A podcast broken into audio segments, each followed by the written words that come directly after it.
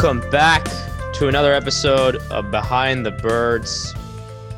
Nodder, or as I'm referred to on this pod, Nader, Nade, Nod, whatever you want to call me, The and Jay, and Jay here with you today. The Eagles eliminated from playoff contention for the first time since 2016, for the first time since Doug Pederson's first year as Eagles head coach. The worst season under Doug Pederson. By far, yep. The first team eliminated in the NFC East, one of the worst divisions in NFL history. An embarrassing blowout today against Dallas. They lose. I think final score is 37 17. They are 4 10 and 1, the sixth worst record in the NFL. Jay, it all just feels terrible. This feels loss losses. Most losses were bad. This one feels like the worst loss, probably because they kind of gave us a glimmer of hope with potentially making the playoffs. And you just kind of hoped they would come out and play well. It's Dallas division. You could make the playoffs. You were basically gifted because Washington played had to play Dwayne Haskins, and there was no chance they won. And then And they lost. and Yeah, then, so the and Eagles. then they lose, and then the Eagles come out and they play pretty well in the first quarter. I can that was the first quarter. That was the only time they ever played well this game. And then the second quarter kicked in, and Andy Dalton became Patrick Mahomes. Yeah, I Dalton looked good today, and and I think that's mistake. By the way, credit to the Cowboys. I, I never want to give the Cowboys credit. You know, I've we've talked a lot on this podcast. I've said my famous quote here. I think I stole from from Buddy Ryan. I forget who I stole this from. One of the former Eagles coaches. Uh, you know, we don't care if we we go two and fourteen as long as we beat Dallas twice. And the Eagles this season split with Dallas again. Pederson, I think, is now four and six lifetime against the Cowboys. They could have been swept. They played Trevor DiNucci, and they almost lost that game. They would have lost that game with Andy Dalton. Right. And and so credit to the Cowboys offensive coaching staff. They did a very good job pinpointing the Eagles injuries, which there were a lot of them. Michael Jacquet. I can't even blame Michael Jacquet. Honestly, I like I- poor yeah, guy. He's probably working coming- at Wawa six yeah. weeks ago. People are really coming for him. He was in, he played corner. He I'm sorry, he played wide receiver in college until he They played put him on an island against Amari Cooper and Michael Gallup and, And CeeDee Lamb. I like, just how Michael much success Jacquet, did you think was going to happen? Jacquet had a good game last week against the Cardinals. Yeah, had- very had- good one. He had a terrible game this week, and honestly, I don't put eh, he whatever. You know, the biggest the biggest thing again is Nickell Robey-Coleman's getting beat, and he was Oh, one of you. And even though he cost again like three dollars, like I said to you before, but he's still not a good player. Right. And you know, we could talk about hindsight and whatever, but this team is not good. And you look at each side, I think the defense, you have to say, it, it, the coaching's bad and the players are bad, but they're really the only one to blame is Jim Schwartz because he has so much personnel power. Even though he says Yeah. he has none, he's a liar. People, have, everyone knows that Jim Schwartz has personnel power. These are players he wants. These are players he's stuck his has neck. He's Complete his- control over the defense. It's his. There's no. He was hired before Doug Pederson got the job. He has say. Uh, so it, it's, it's his fault on the, the offensive side of the ball. Coaching's an issue. Personnel is an issue, and uh, Yeah, it's I, it's just I it's, it's conglomeration of how bad this season is because it all came out like they were hidden a little bit versus Arizona and New Orleans, but this is the this is what we saw we've seen all year. Even and it was everyone was bad. It was And I think first- right, right, and we'll get into individually, but I think most telling is at the end of the game, Jalen Hurts looked a lot like Carson Wentz has all year, forcing throws, forcing turnovers, pressure in his face, dropping his eyes. You know, it's Yeah. just it's it's been the same problems all year that's plagued this team, and and you know, Jay and I were going back and forth during the game on how much of this is Doug Pederson's fault and and Howie Roseman and Carson Wentz, and we can we can talk about all these things, but I think just talking about the game specifically the, the team was outscored 34 to 3 after they took an early lead. I it's just it's in complete it's team- embarrassment it's from all team sides. There's That's no right. one person to blame, and like we talked we talked about it, and everyone's talking about it, and we'll, we can talk about the Jalen Hurts, Carson Wentz stuff. We always do, but you, you scored three points in the second half, and you Yeah. gave up thirty. Yeah. Oh, you gave up. No, I think they didn't score in the second half. It was 17 in the first half and then that was it. Yeah. Yeah, actually, I think they they did kick it. No, they kicked a Jake Elliott field goal. I think Was that second half? That's uh, the point it is was at 14, some it was fourteen. Actually, I don't remember. Either way, they didn't. They right. They didn't score for three long point three points is three points. You didn't score. Right. You didn't score anything. So Right. And then the offense looked okay. It actually looked pretty good the first half. Yeah. And I think one thing we're seeing with Doug Pederson is that we're starting games okay, but those first, I don't know how many plays, I think it's like 15 to 20 plays are scripted plays. You scripted those, those were planned out. And then when now it's time to adjust to what the other team is doing, it does not seem like Doug Pederson and his 52 offensive coordinators can do that. Yeah. And if you're going to have all these, you're going to have all these people. You're going to bring in all these coaches. You're going to promote Press Taylor, Rich Scangarello, Andrew Breiner, Marty Mornhinweg, Doug Pederson. You have all these brains, and you can't consistently run the ball. The the route concepts are terrible. Like a lot of people who watch them play the Cardinals, you look at some of these players like Travis Fulgham and Jalen Reagor, They're running deep routes. You have most guys running nine routes or curl routes. That's all you're having them do, and you're not going to move the ball like that. And Miles Sanders was having a, a pretty good game against a Dallas running team, running defense that was historically bad for most of the season. And they, Jordan Howard's getting carries. Why is Jordan Howard getting carries at this stage of the season? It's a winner Yeah. go home game. Yeah, that's a yeah, yeah. I mean, look, at the end of the day, I, there's just the offense just isn't good enough. The defense, I think you saw one thing. It wasn't really talked about much on Twitter, at least, but you, you saw the enormous impact of Fletcher Cox on this team. You know, he goes out. I think that's when they actually the run started for Dallas. The defensive line couldn't generate anything. You know, Well, you have the missed- loss they of missed they missed Cox. Derek Barnett, Barnett, Josh Sweat. I mean, look, Genard Avery was a, disaster. He's been a disaster since he's gotten here. He was terrible. Um, Brandon Graham had a nice game, his first sack, I think, since the last Dallas game. You know, but Javon Hargrave, Malik Jackson were, were nothing. Yeah, they, and you're paying- you're paying combined- Curry had a sack. He was Right. okay. And Hargrave a combined 23 million Yeah. for for Javon Hargrave and uh the- and Malik- and Malik- Malik Jackson, and they're getting they're giving you you know, arguably as much production as Vinny Curry and Josh Sweat, who you have on a not good- combined. and a not good defense offensive line like that interior. Right. Joe Thuney and Connor Williams, I think, is starting. And I mean th- that that that left tackle that Barnett just killed on one of those. I mean not Barnett, Curry just killed on one of those early plays. They're just they- not. I mean, it's not a good team. Dallas is not a good team. Like that's what we're sort of forgetting. they're they're bad. We Four and nine, how- five and nine. They're not five and ten. They were bad. We were talking about them as the Eagles were going to finish this. Here's the thing: Dallas and Washington. Honestly, every team was horrible this year, but each team, except the Giants, who have kind of died down, have gotten better. The Eagles are going to finish in the worst division in football, probably since the merger, as the last place team.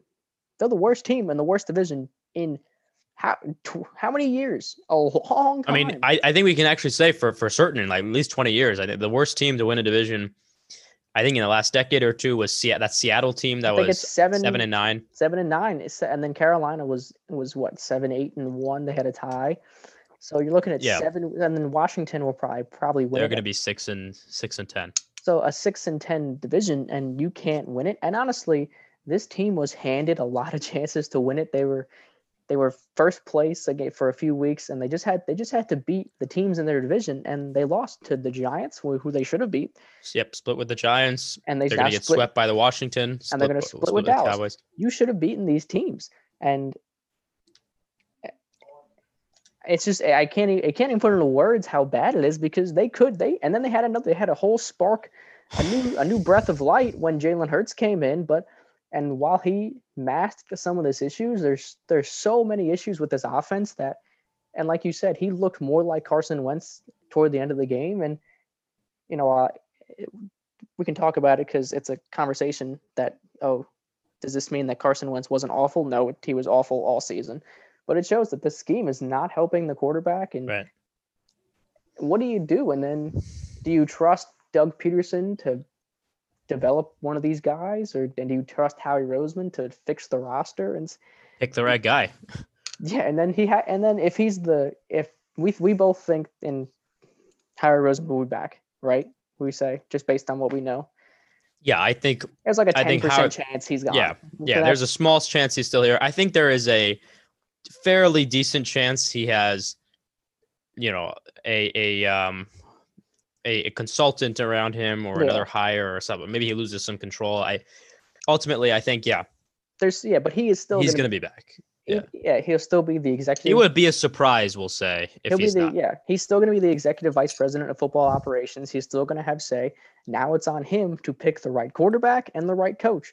That's you are going into one of the most important off seasons for this franchise. and it's hard to trust the decision makers. It's hard to trust because of what they've done. They've gotten consistently worse since the Super Bowl. You made the playoffs and you won a game, but you only won. I think they won nine games in 2018. It was nine and seven, nine and seven. now and four, now four, probably four, 11 and one. So you went, you won a game. You made the playoffs last year. You lost. Now you're going to miss the playoffs.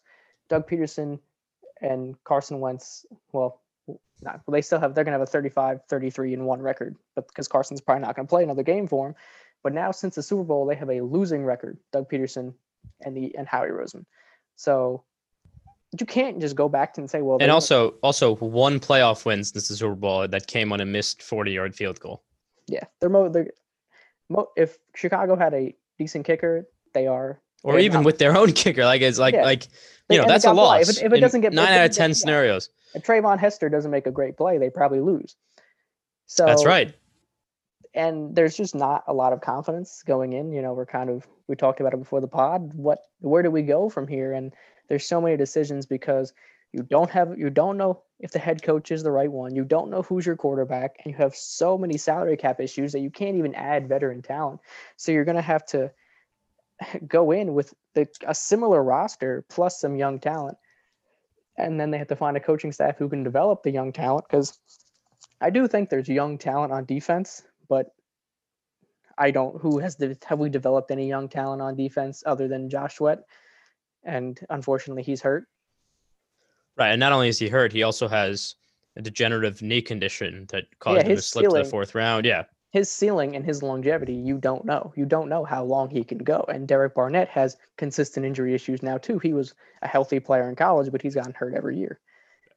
yeah. And then so yeah, Yeah, I, I think you know just to wrap up the game a little bit. I think you know you saw pretty much everything that's plagued the Eagles all year. A combination of injuries, terrible offensive line play, defense can't cover anybody, and when they're not generating pressure up front, they turn into a bottom five defense in the league.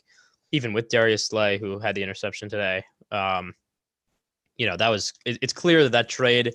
It, it didn't make sense at the time. It didn't really make sense looking I back. did, yeah. You know, kind of drank the Kool Aid on it. i i want i'm gonna write a, a longer thing about it. But in hindsight, if I had to change one move in hindsight, you know, it wouldn't be Hurts. I guess it technically would be Reagor, but I would have Yeah. traded a first round pick. If I, I would have done the Diggs the Diggs deal, which is a first, a fourth. and oh, like a seventh, interesting. I would have done the. I definitely would have done the Hopkins deal. I would have traded a first round pick straight up for Hopkins. Yeah. I would have traded. I would have did that deal because would that have saved Carson Wentz? Probably not. But then you have some confidence in a wide receiver one going forward, and you know with Slay because you traded a third rounder, you could keep. So you're basically tra- if you look at it, I think Buffalo traded a first, a fourth, and a sixth. So you're trading in theory Jalen Reagor, K'Von Wallace, and John Hightower for Stefon Diggs Right. and and you kept a third round pick. I would have Right. did that. And I a fifth. And yeah, I would have much rather did this now than Yeah, you know, I mean, we always say, you know, hindsight, sure, I, but I think it's fair to say that a, a lot of Eagles fans at the time were saying we should have made that trade for. uh DeAndre Hopkins. Hopkins. Yeah, and so that you- was could you have probably- got- I, I assume if you offered Houston the twenty whatever twenty second was it twenty second pick they had 21st, 20th. They picked 20th.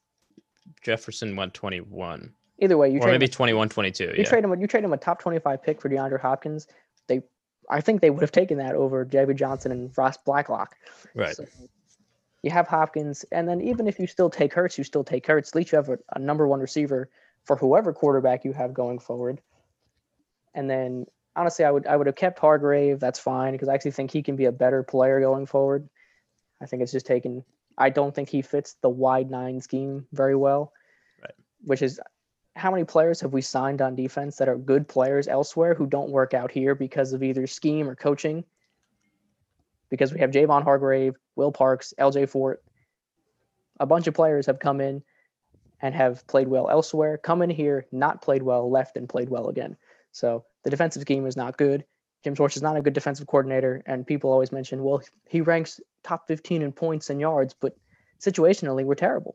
Yeah, he's. I'd say he's he's been fine. He's been probably average, but that doesn't cut it. No, because So and then the offense and defense never play well on the same day. They are terrible. Correct. And then, you know, just to wrap up the game again, offense, defense, special teams, they're all awful. They played a horrible game, and the quarterback, we could admit Jalen Hurts wasn't great today. I don't think he was as bad as people want to say. I think he did miss he missed some throws and some of the issues that he has that we knew he had were more apparent today than ever. The lack of the arm strength, which isn't it's a it's above average to average, kind of showed. And then when he throws in certain patches of the field, he looks less comfortable. Like over the middle, he looks less comfortable. And the one interception where he rolled out left and threw across his body, he just did not put enough on the ball to get it over Anthony Brown. The fumble wasn't a fumble, but there were plays where he just missed guys. He wasn't reading the field well. I think he kind of looked more like a rookie than he ever did before, which isn't to say he's not going to. I, I think people are taking this meh Jalen Hurts game and are kind of reining in on the pretty parade for Carson Wentz, saying, well, look, Jalen Hurts didn't play well. And that kind of proves that Carson Wentz wasn't the issue. But you can't lead the league in interceptions and get benched and say you weren't the issue. He was not good. So the quarterback didn't play great. The offensive scheme didn't look. I, I we, we kind of talked about it. It didn't look like they trusted him sometimes, but then others. It, it was. It's just a weird dynamic between Hurts and this coaching staff that they kind of handicapped him in a way, and I don't necessarily know why. Maybe I mean they see him more than we do, but from what it looks like to us, it looks like he can do more than what they're letting him. Yeah, it, it feels like, you know, and he was it just wasn't that good today. He was fine. You know, he he had his moments. He had some nice plays, but ultimately, just wasn't it just wasn't that good today. Like I, I there's not there's not, not much else to say besides yeah. that. He was fine. But, he had he had his rookie moments. He just, you know, he. It was it was it was just it was just not great. But when you look at the two quarterbacks on your roster, we've seen our fifth year quarterback play worse or similar. Right.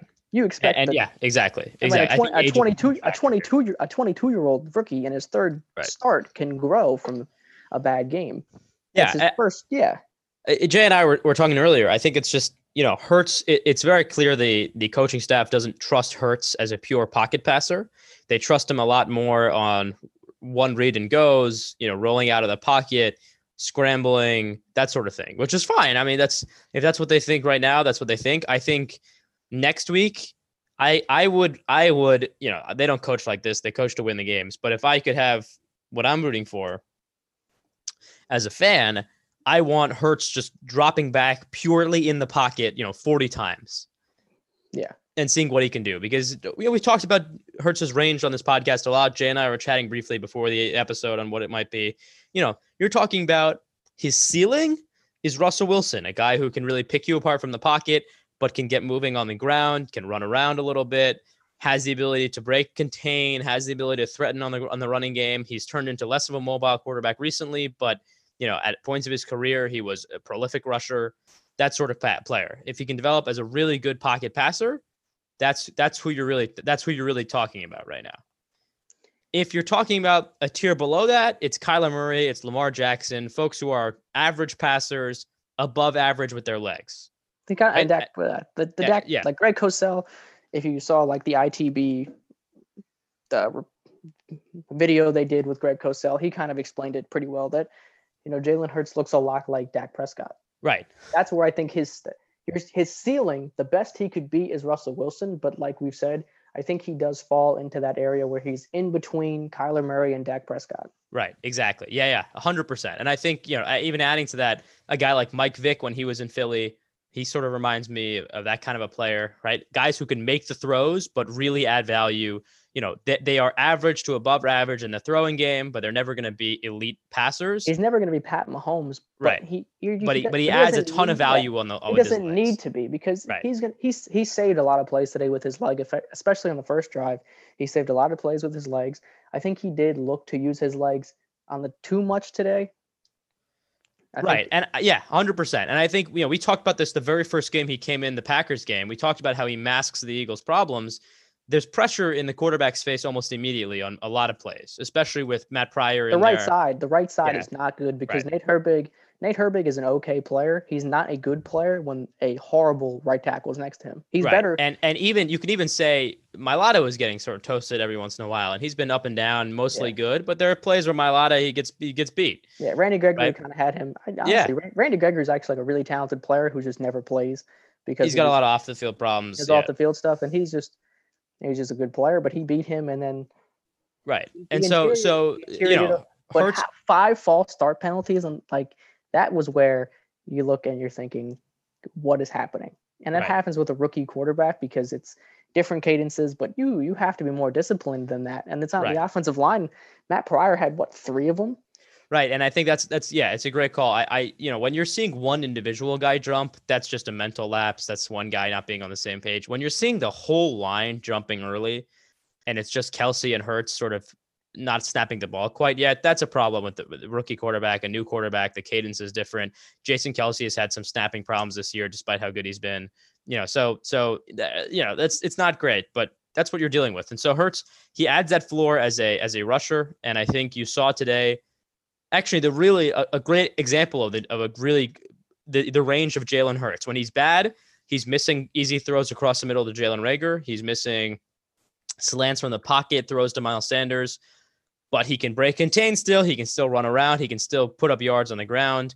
You know, he hasn't made a ton of mistakes yet, but he made two bad ones today, forcing throws. On the flip side, you watch the first half, and this guy's throwing deep bombs to DeSean Jackson. He's hitting Travis Fulgham. Even his From- throw to Quez Watkins was a really Right, right. So, so you know, I, I think that's really exciting. And as and as a 22 year old rookie, that offers you a lot. And people will say, "Well, Carson Wentz is better than this." Yeah, probably Carson Wentz. He's been even in he 2018, should be. 2019. He yeah, be. exactly. That's, that's like right. The problem with Wentz is he's no now he's now 29 years old. He's had injuries in three of his five seasons in the league.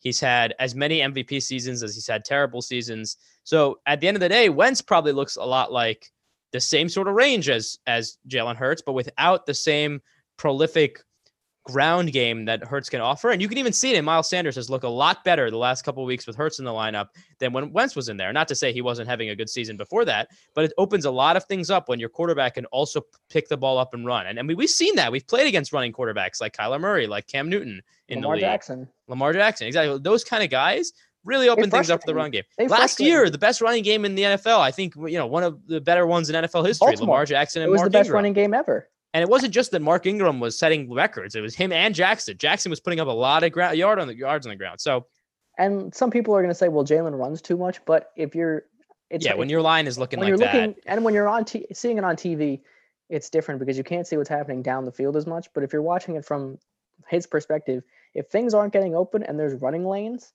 with Carson, that's a sack or a throwaway or worse, an interception. With Jalen, it's at least you have a chance to pick up yards because a few with- yards at best. Yeah, Yeah. At, at worst, right? at worst you're getting a few yards or you're getting back to the line of scrimmage. But with Carson, he does not have that ability to break contain, get out the pocket, and make something with his legs anymore. He's physic physically, we can say that he's deteriorated over time. His game has With the not- injuries as well. Yeah, it's not Yeah. all him. It's you know, it's the life, uh, life. it's the life of a quarterback, and Right. you know, there's this. We can always we're gonna we're gonna play these what if scenarios with Carson Wentz forever now because we're probably at the end of it. I don't know if Eleven ever plays a game for them again. I don't think today changes anything. I think dec- I don't I don't think a decision has been made, but I don't think this just swayed it back into his favor. Right. And by the way, Pederson said in his press conference that Hurts was dealing with some back soreness, back tightness at the end of the game in the second half that may have led to some of his struggles. You know, I, I still don't think that explains a lot of the really bad decision making that he had, but you know, it might explain some of the bad throws. And I think this Yeah, he- offseason, He panicked a bit. yeah, yeah, and like, look, just like Wentz did, when when things are looking bad, when your team is losing, when there's a lot of pressure in your face, you're going to start forcing throws, and that's what he did. And and I think this offseason, the Eagles are going to be guaranteed a top ten pick. We'll talk about this a little bit, but there are going to be people talking about quarterbacks as they should. You know, always, no matter who you have there, unless it's like Mahomes, it's, you, you should be doing your due diligence and seeing what's in there in Most the draft, teams right? should be looking at quarterbacks. Absolutely. And I think the Eagles should take a look at it, right? If they were picking number one, I would say 100% go take Trevor Lawrence. But, you know, we're going to be in a position where we're going to be picking maybe, maybe Zach Wilson, maybe Justin Fields is there in all likelihood. Probably not, actually, right? If we're really thinking about it, they're going to have to probably make a trade up given where they're going to stand. the likelihood is that the first three picks are Jacksonville, the Jets, and the Falcons. And I Right. think you're probably looking at it going Lawrence, Wilson, Fields, just based on those three teams because Right. And there's been some chatter that the Jets would want to keep Darnold. But even if that's so, you know, that's I feel Sewell like and then that. I feel like even a that's kind trade of- up, maybe. Yeah, I feel like that's kind of a thing. I think they're saying that the Jets are going to probably try and trade Sam Darnold. Joe Douglas. if you're picking second overall, you're gonna get you know what players you're gonna get because you're getting a player you want basically, but you're not getting Lawrence. So you could trade Darnold and have no fear about not getting the quarterback you want if it's Wilson or Fields. I just think I think the Jets are kind of maybe like tinkling with this idea that they're going to keep Darnold. So then a desperate team like Pittsburgh is like, oh, we'll give you a third round pick now instead of of the fourth. Yeah. I, but ultimately, the point is, you know, you're probably not going to get your shot at a Yeah. quarterback, but yeah, it's worth the due Will they talk- diligence. Will they talk to them at the combine and then everyone's Yeah. going to freak out? Yeah, they're going to talk to them. Why? you- as they should, right? As they should. And I think, I think to our point, uh, you know, I would rather even. It's it's you're probably going to determine that none of these guys are surefire prospects. Maybe Zach Wilson offers you an incredibly high ceiling as the same sort of passer that Patrick Mahomes sort of showed the same flashes at Texas. I'm not even comparing Same him to Patrick Allen. Mahomes, but it's the same, same sort of quarterback, and and he's showing those sort of same flashes that he can make these throws and then figure out the rest later. So. I, you know, ultimately they're not going to pick a quarterback is my bet, and you're looking at a. a I would much rather them not No. because Oh yeah, none of the guys outside Lawrence are surefire prospects, and this is still going to be an expensive and bad roster next year. And even worse, you know, I would just, I would really prefer just give Hurts a trade Wentz. At this point, I, I don't know what our audience thinks right now, but from most of what I can tell on Instagram and on the people that we interact with on Twitter, people have sort of come to the realization, or at least accepted the reality, that Carson Wentz will not reach his ceiling with Doug Pederson or with the Eagles. So long as Howie Roseman is here, it'll be difficult to put him back as the starting quarterback in that locker room if Jalen Hurts is still on the team. and I don't see how you like. And you just can't. You can't. People You- have mentioned trading Jalen Hurts, but if that's you look at- insane. Think about it, you think that's going to put out this fire? That yeah, it might even make it louder, right? gas- you you just throws a our better can. quarterback. Yeah. Because now you're looking at it and you're thinking, well, the reports are going to come out that Carson doesn't want to be here to be a backup. And yeah, you know what? Good for him. Well, I, you and that don't makes have sense. to That's, be. yeah, Whatever. that's fine. Don't be a backup. It's fine. Then go and but if and then well then Rappaport says he might not want to be in a competition, and then you're getting all these things that kind of allude to Carson not wanting to be here. And then if you trade Jalen Hurts, then it's just like, well, now it looks like you're just appeasing Carson, and that makes Carson look worse because, and then you look worse because you're just Right. a, a young quarterback who could be really good, who could be, you know, that Kyler Murray, Dak Prescott range we talk about. You're not convincing the team that you're putting your best foot forward to winning You're really putting you're really putting yourself in a horrible situation because now you're banking on Carson Wentz completely rebuilding his game physically and mentally. and and and with a new coach because there's no way you can bring Wentz and Pederson back. That it seems like it's very clear that relationship combination has not working. Right. Whether it's on whether both sides have soured on each other or Wentz and Pederson are it just doesn't seem like that's a combination anymore. Even if they like each other still, it just it's clear those two don't bring out the best in one another. It, Doug Pederson 11 and 5 with backup quarterbacks is a stat that we keep talking about. And one of them was with, you know, Nate Sudfeld and multiple backups against Yeah. Dallas in week 17. So really And- that's 11 and 4 against in the playoffs against some of the best teams in the league. Yeah, Yeah. I, it's really it's uh, you can't so that's what and Yeah. that's the only and so you're looking it's like well Doug Carson and Doug are 35 33 and 1. Carson Doug is 11 and 5 with backups. That's not a it's not a small sample size. It's No. six, it's 16 games with the backup quarterback. And we talk about the word like I love how the term sample size is now everyone the word everyone uses for Jalen Hurts because we've only gotten three and a half games. But three and a half games isn't a big sample size, and we've seen it's a quarter of a season. but I'm saying, but yeah, and we've seen encouraging things and things to improve on. We've seen what five seasons of Carson Wentz. We know who he is. We don't know where he's going. And the current trajectory he's on is disastrous because even if he because the competition idea in a perfect world makes sense, but there's too many factors that pull that apart. It's not a QB competition is never actually a competition. It's really what what it No. comes down to. It's like You don't have it's never actually in a vacuum.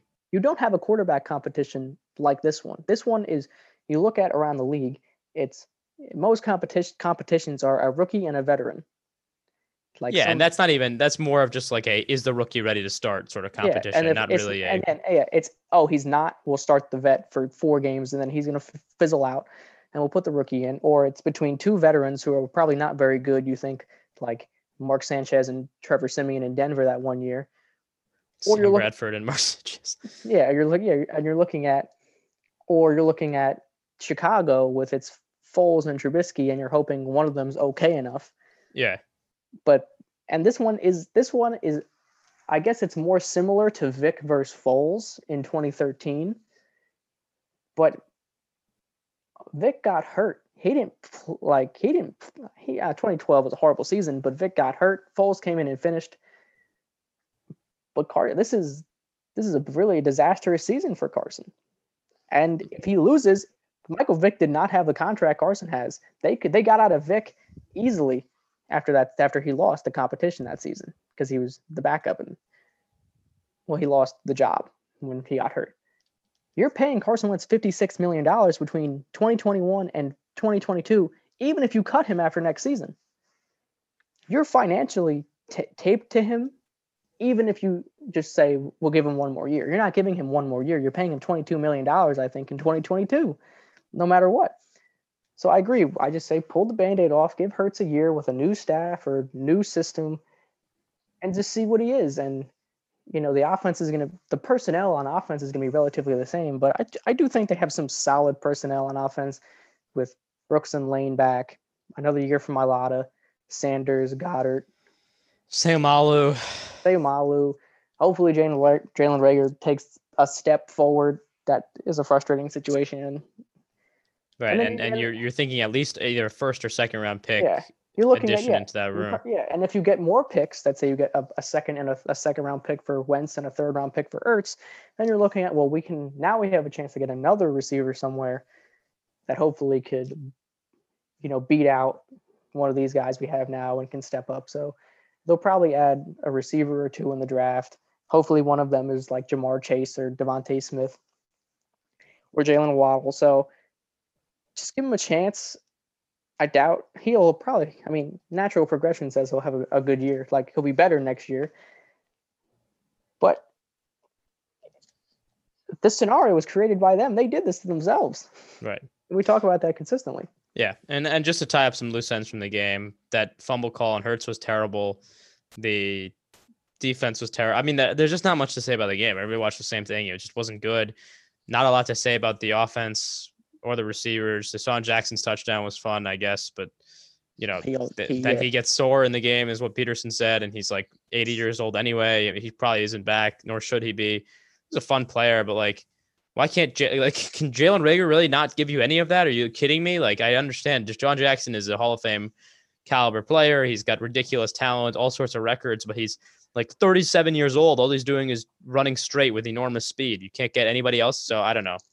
You can't like I, like Quez can't do that. Yeah, Quez Watkins actually had that nice nice catch at the end, which I really enjoyed. Travis Fulgham had a nice possession catch at some point, almost dropped it, but that's okay. Dallas Goedert sort of disappearing, but I think that's a lot to do with just the general offensive struggles more than anything. I think Zach Ertz um, is kind of Zach Ertz is now. cooked. He's definitely gone after this year, unless he really decides to he wants to stay and takes a small contract. But I think the Eagles are I feel like going to be happy just to move on. I feel like that relationship between well, I mean, we don't talk about this anymore, but there was that report that Howie and Ertz were getting into a yeah. screaming match at training camp or something. If so. he doesn't get hurt, like week six or seven, he's probably traded. He would have been traded at the deadline. Yeah, yeah, it's certainly possible. I mean, regardless, you know, this team is just. This just they have so many issues, and it's hard. This 2021 is not going to be a good season. It's going to be bad. Like probably won't be this bad because this is really honestly the worst season they've had since 2012. Yeah, four twelve, yeah, four and twelve in 2012. The you Andy's win, last year here. And let's say you win seven games next year. But I'd rather win seven games next year and Hurts progresses than win seven games and we drag Carson Wentz to the finish line again, where he doesn't play that, where he improves on this season, but he's not. He's kind of in that Derek like not this like last season Derek Carr or you know kind of like just the middle of the road passer, slightly better, still his game still taking sacks, still throwing picks. I'd rather just let Jalen play and you know hope that they can rebuild this roster and the hope is that they can properly build around Hurts and doing that in you have to hit on that first round pick. And I think I hate saying you have to take this position, but I think they have to take a wide receiver in the first round. Yeah, I, I think you know I posted this on my post game recap, but it's it's definitely got to be receiver or, or corner.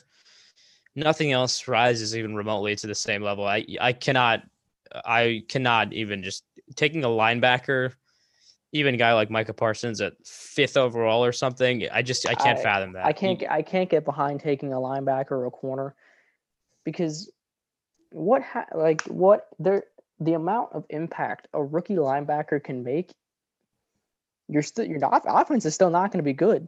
That's the thing. Like Alex Singlet like if you can get if you can get 3 Alex Singletons then your linebacker core is okay.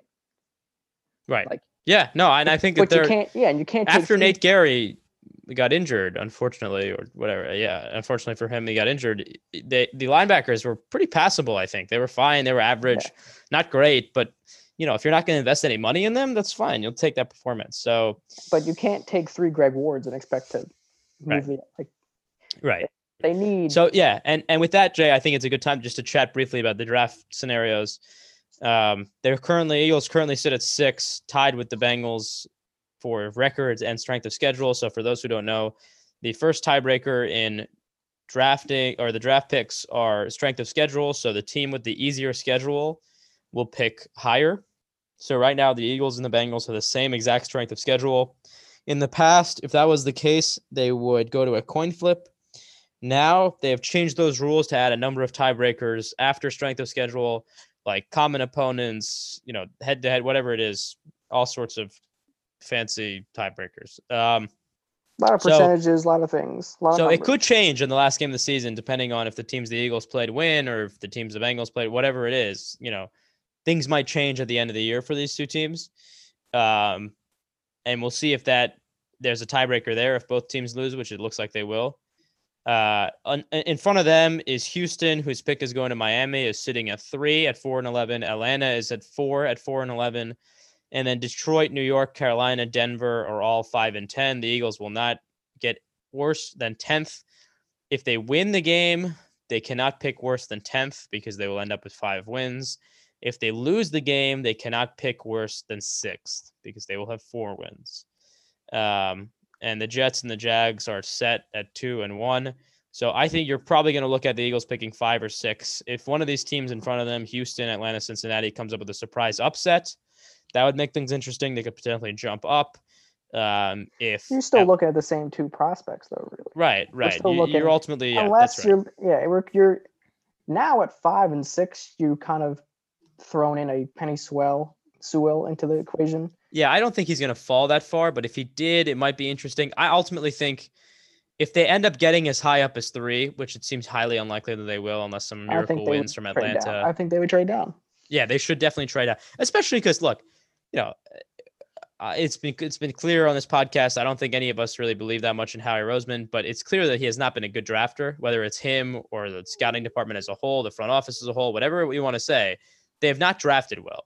And so as a result, you know, the best way to remedy that is to just stockpile as many picks as possible You'll hit on some of them. and hope you hit on some of them, which they've been able to do, right? They had they had two second round picks in 2019. They had a complete whiff of JJ Arcega-Whiteside, and they had a good hit of Miles Sanders. And that's what you need to do. You need to get two picks in a round, take two guys that you're torn on, see which one. See, that's what they did actually with Quez Watkins and John Hightower, two guys that they were torn on.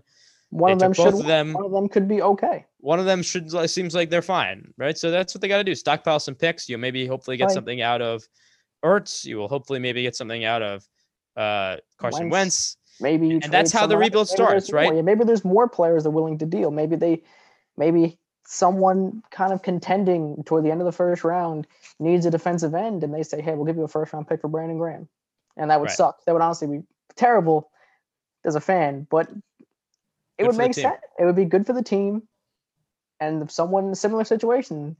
High second round pick. They're like, what if we give you a second and a fourth, Fletcher Cox? That's Uh, I don't know if I would consider that, but they could. And then I this offseason, they should look to trade vets like Wentz, Ertz, and others, and they should look to start extending young players. I would extend I would try and get extensions this offseason done with Mailata, Sweat, and Barnett. Yeah, Barnett is an interesting one because he either has to be off the team or he has to get an extension. He Yeah. cannot play next year at a ten million dollar price No. tag, which is what he has. If they cut him, they take no cap could, hit. like he could he could he could sign like a three year, thirty million dollar deal, but his cap hit would never really be ten million. Right. They would just decrease that number. Yeah. Yeah, Yeah. So either has to sign an extension and decrease the number for 21, Or you're or alternatively, he has to just be cut, which both are possibilities. And I think I would also Isaac Seumalo, I would sign to an extension. Good Yeah. player. good player. Lower his cap hit a little bit. Jason Kelce probably retires. That's just where they're at. Probably. Yeah. And if you don't trade Brandon Graham, what if you think, well, this is his best season? Maybe he can have another good year, maybe not as good. You sign him to a one year extension, you kind of split up his money, a little bit of a raise. Because if you do trade Wentz, then your cap hit, your cap, you have like $80 million in cap space for 2022.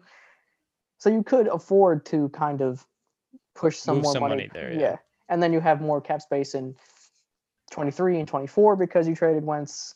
So they're they're they have some maneuverability if they trade Wentz, but the cap is still bad. They still have to reconstruct guys like like Hargrave, probably Lane and Brooks again. We'll see with Slay. You could try McLeod and extend him a year, but Yeah. the knee injury kind of screws that up. Same thing as Carson's play kind of screwed that whole plan up. Right. So, and then just, you know, just if you get one of these, like I think for us, it's, I think for me, or you, maybe you too, it's, for me, it's if you're picking that high, it's Ja'Marr Chase or DeVonta Smith. I don't Yep. care. I don't care which one as long as it's one of them. Right. If they're both Right. gone, take Waddle. I don't care how high. Yeah. Just get get some get a weapon. And could they could they miss? Like could they just not be good? Yeah, but I think there's just so there's very little overthinking with those two guys. I think they're going to be good pros. They're different players. But you need a receiver and if one of those guys can have a Justin Jefferson like season, then hey, that's better than what you're getting right now. Right. Significantly. Yeah. And I think that opens up for for Ward, Fulgham, Watkins, and Reagor. That you kind of take away pressure from Reagor, who's somehow getting cornerback ones. Hopefully, he can take a step forward with either Aaron Moorehead or a whole new wide receiver coach. We'll see. He's probably like a number two, kind of like that Randall Cobb like player. So we'll see. But they they need they need like I know you need a linebacker, you need a corner, you need a safety, you need a guard, but that's not worth taking at six. Yeah, and that's a good segue into you mentioned Aaron Moorehead, probably the last topic that we want to hit on this podcast, which is Doug Pederson's future. I think we're probably both of the opinion that he's probably gone. You know, I, I think just eh, he's now it's when- fired. Now it is when he is when he is he fired, because is Jeffrey Lurie going to pull the plug tomorrow and fire him on Monday, or is he going Like to, he did with Chip Kelly, yeah. yeah and give like and give Deuce Staley or somebody on this staff a one game? I think it would be Deuce. I probably would- I guess he I mean, he's the he's the assistant head coach. Yeah. You give Deuce, hey, this is one game. Let's see what you do for this one week. What is your your process throughout the week? What do you do on game day? How do you how do the players feel? And then you give Doug because they're allowing people to interview for coaches much earlier. You can say, Doug, you can go interview you know, wherever you want. You can, you'll probably find a job somewhere. And then they they start their process. If they already haven't started, maybe they've started looking into coaches if they're considering firing Pederson today. Matt Nagy and Vic Fangio were confirmed to return to their teams, and we still don't know about Doug Pederson. All we know is the Inquirer report that said no decision had been made yet. Yeah, and I don't think you know. I, I can't imagine what's in, what I think is curious. Like, I can't imagine them going into Week 17, meaningless game, eliminated from the playoffs, thinking Doug Pederson's coaching for his job, which is why I think they could. This should have, you could this should have been the coaching for your job game. Yeah, and they got blown out, and so I think there's honestly a, a real possibility that he gets fired tomorrow, and and uh, Yeah, it's not not zero. And he Yeah. said to, he said today like, "Oh, I'm a part of fixing this team," but probably Chip Kelly probably said the same thing when he before his last game. right, It's on him, and what do, like it's it'd be very ironic if Doug Pederson's last press conference was another one saying that he has to be better, and then it's on him because we've heard that for 16 straight weeks. We've heard Doug Pederson say it's on him, and he has to be better. And now we're here. so so yeah, I think it's he's probably going to get fired. Howie Roseman probably going to stay. We would probably both want them both gone. I think I prefer, yeah, I prefer in, in the perfect situation. Doug Pederson, Howie wasn't fired, Carson Wentz was traded. You Yeah. start brand, you start clean slate, clean break. Yeah. And, But- and Jay and I had some discussions about this earlier. I, I sort of I would rather them just I don't know. I feel like I, I just don't. I think that keeping I think keeping Roseman and firing Pederson gives Roseman more time here and makes it seem like, you know, he he has another shot at this with a whole new coach with a couple years. Maybe things work out. I don't know. So maybe that's not the way Lurie is thinking, which hopefully it's not. And and Jay thinks seems to think it's not. I I am worried about the prospect of letting Roseman get another coaching search, making another decision of somebody that doesn't threaten him you know, all those sorts of things. And so I, I think it could be very interesting what ends up happening here. And it depends on who they hire. And they haven't really gotten the guys they've wanted the last couple years. So, yeah. And then, you know, when you, yeah, like I think Doug Pederson, Howie Roseman should take the blunt of this blame for this roster. It's his roster. He's done, he's built it. Doug Pederson, I think, should get blamed for the most of the product on the field. Like if Yeah. you're blaming if you're blaming the product on the field, it's 50-50. And then whatever, there's then there's blame for Carson. I just don't trust Doug Pederson going forward to to build an offense around either quarterback that helps them succeed or Yeah. developing a young quarterback because it seemed like well the two guys who were key in developing this young quarterback four years ago were DeFilippo and Frank Reich and they're gone. And with Yeah. Doug he's gotten worse. So maybe he isn't the quarterback guy we thought. And if he's not, then he shouldn't be in charge of fixing Wentz or developing Hurts. Obviously, I just want all of them gone, but I don't think we're trending in that scenario. Some people don't think they'll fire Doug. Like I just checked Les Bowen. He doesn't think it. I mean, that's not a report. That's just, I don't think Lurie would do that. here's the thing something has to change, though. And if it's not Doug, I, I really don't know what it would Heads be. are rolling. I have finishing 4 11 and 1 in the worst division in the history of the NFL does not deserve second does not deserve another chance. That's because it's not just a the first losing season since the Super Bowl. It's a disaster. Yep. It's disastrous and all we've heard all season is that Jeff is frustrated. If this should have been this could be the game that that you know breaks the camel's back that he's like this is it i cannot watch this anymore Right, and it might be, you know, and, and we'll find we out. will we find can find out out in the as next soon as four, tomorrow. really, really in the next 48 hours we'll find out obviously if doug is most likely we think i think doug is going to be coaching his last game next week but it could have been today i don't Right, know. and, I- and I think even more interestingly, we might get some leaks over the next 48 hours, even if he's not actually fired, that suggest he will be on his way out. there will be usually when a, a, a staff is like broken up leaks really do come out because there's no there's no repercussions for leaking anything if someone finds out you said it. And i think you know i think we'll learn a lot more about the, the, the trio of roseman wentz and pederson when they're all gone when they're not together in the same building. We'll probably know more. But it's going to be interesting. This offseason is going to be a very interesting one because change is going to happen and i don't think we went into this season thinking doug pederson and carson wentz could be gone but this is the reality. Phew. you would have been called crazy if you said like the saturday before week one that by the end of the season there's a realistic chance that carson wentz is traded and that how that doug, that doug pederson's fired that's a realistic scenario we're looking at Yeah. it isn't and it probably would have been premature at the time. it's not hot takes because you know it's not like there's no the fans aren't organizing a Carson Wentz trade. This is the reality that there's a scenario where Carson gets traded because it seems it seems like the dominoes are falling into that place where he wants out. And I think he will he will eventually ask out. So That'll Jay, be. I don't I just I don't know where we go, Nader. it's, It's tough. very. It's. We were at the highest peak a few years ago. when Yeah, this and I the do it all again. this could have we thought i remember telling people this is going to be the golden age of eagles football with pederson and wentz and now we're going toward i feel less confident about going into next season than i did like the end of this this feels worse than 2012 and 2015 this feels worse it's just ugh. because of how much money they've gotten, how much has gone into this, and how much, especially it's with, the, I think it's worse because of the quarterback.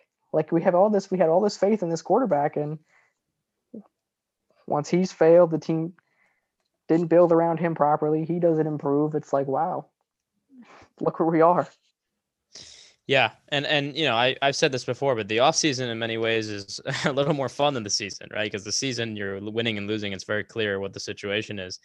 The off season you can pretty much talk yourself into anything, and that's what we're gonna do here. We're gonna say Howie talk- yeah, Roseman's we, turned the corner. They've hired the the good new coach.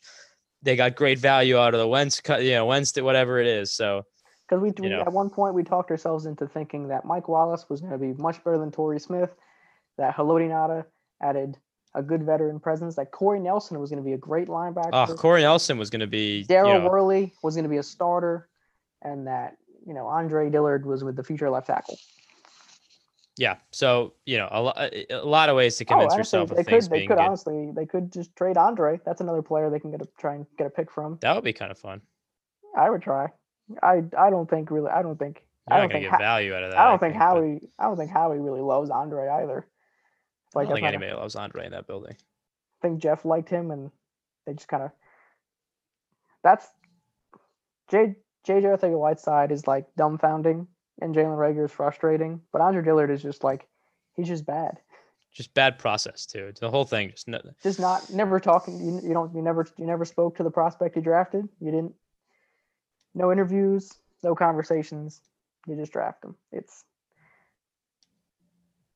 and you and you're not and you're curious about why he's falling in the draft, and it turns out we know why. So yeah. Not great all around. I don't. Any final thoughts, Jay, before we wrap this thing, depressing episode up? I don't. You know, just ugh, is my final thought. Just ugh. After I kind of have to agree. I don't know where we go from here. I hope. My hope is that if Jalen Hurts, if we come out of this mess and we know that hey, Jalen Hurts is a future starting quarterback, like a future top 15 quarterback, that's some good. I think they have some building blocks like Mailata, Seumalo, Hurts, Sanders, and Goedert. They lack stars and they have so many holes. But if they can, if this season, if tells you, hey, this kid's a franchise quarterback, you have some hope to build on. Because if it was just Carson Wentz and this was he played this way the whole season, all 16 games, I think we would have felt much, much worse. Yeah, and I think yeah, yeah, I think you're right. And and going on record, with my official prediction is that I'd say, you know, I'll, I'll make it. I'll, I'll go out on limb. I'll say bold prediction: Doug Pederson is fired tomorrow, December 28th. Carson Wentz traded in the offseason. Jalen Hurts has an okay game, game 16, and the Eagles go into the offseason with a ton of turmoil and uh, everything up in the air. I I kind of have to agree. I think I don't know if it's going to be tomorrow, but Doug Pederson will be fired. They will hire a front office guy that we talk ourselves into. The next Joe Douglas, who's Well- terrible here. We'll see who the head coach is going to be. There's a lot of good candidates, but a lot of job openings. It'll be a competitive, you know, coaching carousel. They got no money, but we'll hype up the veteran on a one-year deal they signed, like we did with Nickell Robey-Coleman and Will Parks.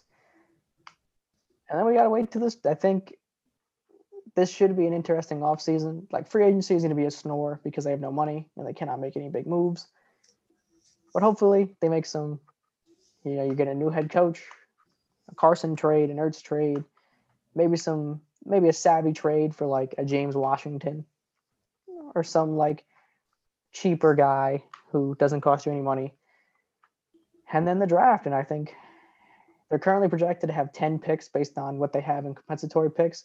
They could have, you know, 12, 12 or 13 picks, which would be very interesting to see what they do there. Because you know how he loves to wheel and deal on day three. They could pick a lot of, they could have a lot of players coming in.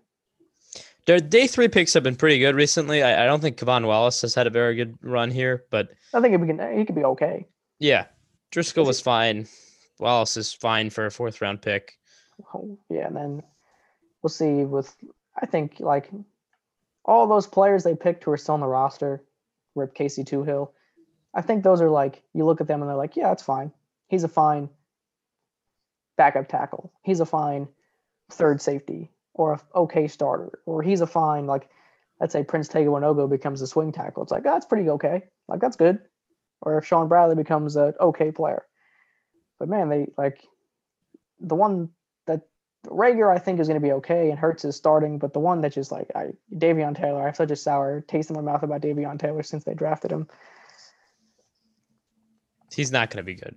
I don't think I'm going out on. You know, you know the guy, this. the guy, the Falcons kid, Foye Loco. Yeah, that's who. That's who you hope he can become because he was like that same kid, like no experience, pure athlete. Now is it? Oh, and now he's a good player. But we'll see. At least he, at least Taylor played. I actually didn't think he was going to play a single defensive snap all year. I mean, I it was if, if they had any competent linebackers, there's a good chance he doesn't. So, yeah, but like Duke Riley had some injuries, and Ed, honestly, all three starting linebackers, Edwards, Riley, and Gerry, had injuries at some point. So, but Joe Bachie is seeing the field, so I assume that if Taylor was healthy, he'd be playing. But Joe Bachie also not, you know, uh, just the whole thing. I don't even know what to there's say. So We're talking random, about Joe. Like, there's just random players. Seventy-five they, minutes into this podcast about the Eagles ending this season. It's just it's because we're back because we there's like no positives of today. Like nothing today was positive. Like you can't. There was nothing like they lost last week, but there was a lot of positives about Jalen Hurts and the offense. Today, it's like, well, the offense sucked, the quarterback struggled, the line sucked. And by the way, in the long run, definitely better if we're talking about positives for them to have lost this Lo- game. Losing today sucks because they lost. Tomorrow is good because they lost. Right. We'll have much. We can look back and say this losing against Dallas sucked that day, but because they landed Jamar Chase, it's all worth it. Right. So. So. Yeah. I think with that, I don't have any final thoughts, Jay. I think I've got. You might see us on when you might see us on a you might see us tomorrow when tomorrow. That's right. Doug pederson gets fired. That's right. Maybe we'll be in a more upbeat mood. I even that I just it'll feel like just a depressing finishing touch to the depressing season. I want he even... should he should be fired, but just knowing you never want to see like a guy get fired. Like Carson Wentz should be traded, but I know that day is going to be like a, a, a somber day. Yeah, and, and even even with with Pederson, I just think like I just unless Howie Roseman's the guy out of here, nothing that they're gonna do in terms of changing personnels or decision makers is gonna make me really confident in their process moving forward. Confident you we're just gonna have to like wait until next season, and that's when. And we'll evaluate the moves as they're happening and see what's that's, out there. Because he they might actually they might actually make some good moves. I think they made some this offseason that just didn't work out because Nickell Robey-Coleman just not very good. He Jim Schwartz, Jim Schwartz didn't really like Will Parks. Hargrave has been. I've heard he's been good since he's returned to Denver, which is upsetting. For the course, yeah. So, but we'll so we'll see. Maybe maybe Howie actually is okay giving a head coach more power since Jim Schwartz has so much power, but they just kind of see Doug as a big doofus who can't do that. I don't know. It's I don't know. I mean, we'll have to see. I, I think, you know, as an Eagles fan, really all you can really hope for right now is that Howie Roseman figures out his own stuff and says, I can improve as a as a general manager because that's the long, Eagles' yeah. easiest path to improving themselves is that Howie Roseman just gets better at his job because you know that's that really there's no it's just like the Sixers' best path to, to a title is Tobias Harris turns into a max player because there's not a lot of ways to get out of that. You know, if they're not going to move on for Howie Roseman, the best, the best easiest path possible is Howie Roseman just becomes good yeah, at his just job. hits. It's just yeah. like you look at, uh, like people. I we're rambling now, even though we said we're going to end. But my yeah. last point is, Mickey Looms or Loomis in New Orleans was not a good GM for a good bit, but they've been one of the best drafting teams since they hired Jeff Ireland, who was a former GM. He became like a consultant guy there if you're the Eagles, if you're an Eagles fan like we are, we're hoping that John Dorsey does that same effect. if he's still here, I mean, he might if even be gone. I, honestly, though, if they're going to hire somebody, whether it's Dorsey or some somebody, you just hope. Honestly, I don't think. I do. I don't think he's going to get a job just based on who's been interviewing because they could they could interview him. Like no interest has come out. Like it seems like Atlanta might go with Rick Smith and you think Houston goes for like a like a Patriots guy. Dude, nobody even knows what Detroit's doing. And then Jacksonville, I don't think they're gonna. They don't seem. I don't think that's a place for Dorsey. That seems like a Louis Riddick location. God, that would Louis Riddick and Doug Pederson. That'd be uh, two guys who just hate Howie Roseman. I don't. Louis Riddick has a lot of hype, but he's not. A, it's not my cup of tea. But now there's Howard Roseman, so That's right. Yeah, I, I, Louis Riddick's not that. Yeah, he's you're just your hope. Your hope is that hey, the hope that we have is that Jalen Hurts becomes a top 15 quarterback. Howie Roseman and some other personnel guy have a relationship that actually works, and they figure out how to draft. And they get a coach who Howie Roseman does not walk all over like he does Doug Pederson. Right. But maybe, maybe if Doug Pederson had a different type of personality, that wouldn't have happened. Maybe. Right. And I mean, look, the problem is if Doug Pederson had a different personality, he might not get hired here. That, that's what I'm really afraid of is that. Yeah, that's, that's, that yeah. Then there's two sides to that story. It's like, well, he, Doug Pederson lets them walk all over them. But if he didn't let them do that, then would he even be here? Right. Because I don't, I mean, I forget. McAdoo didn't come here because the Giants offered him the job. Coughlin was 85 years old, and that was a terrible hire if they did it. He wasn't really interested to begin with, I think. And then I, Adam Gase, we never really got Gase. I think just got he just never left Miami. He got a good. He just liked Miami more. Miami had more stability because they actually had a quarterback. So, but you know, people around the league seemingly respect Roseman, like in personnel places, and he has relationships with people through his agency and through people he knows. So, you know, you hope he can get a head coach that he can work with, maybe someone with a different personality than Doug that is going to kind of get a pu- push him back on things. We'll see.